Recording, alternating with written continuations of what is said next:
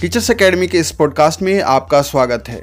आज का विषय है सूर्याभिताप यानी इंसोलेशन। सूर्य से प्राप्त ताप को सूर्याभिताप कहा जाता है। पृथ्वी के लिए ताप का प्रधान स्रोत सूर्य ही है, जो पृथ्वी से लगभग चौदह पॉइंट नौ छह करोड़ किलोमीटर दूर है।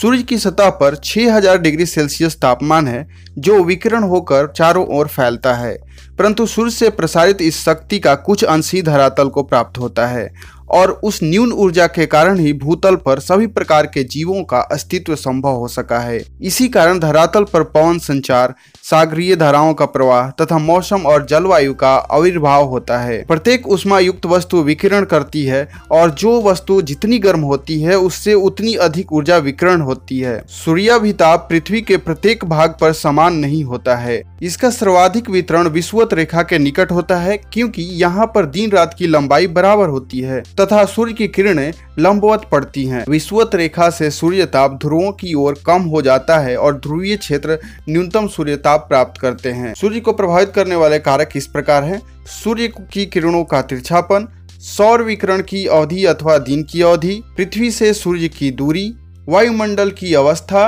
वायुमंडल की मोटाई, सौर कलंकों की संख्या, धरातल का स्वरूप।